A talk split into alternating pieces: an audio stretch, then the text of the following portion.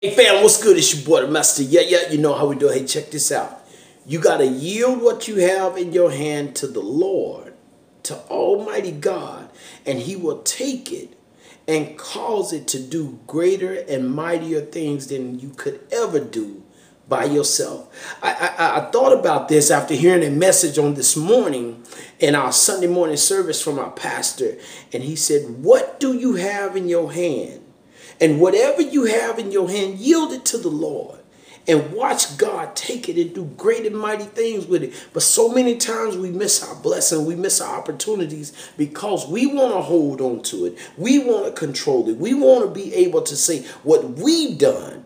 I would much rather say what the Lord has done. What would you rather say? Would you rather say what you've done, which is limited, or yield what you have in your hand to God and say what God has done? Who is almighty.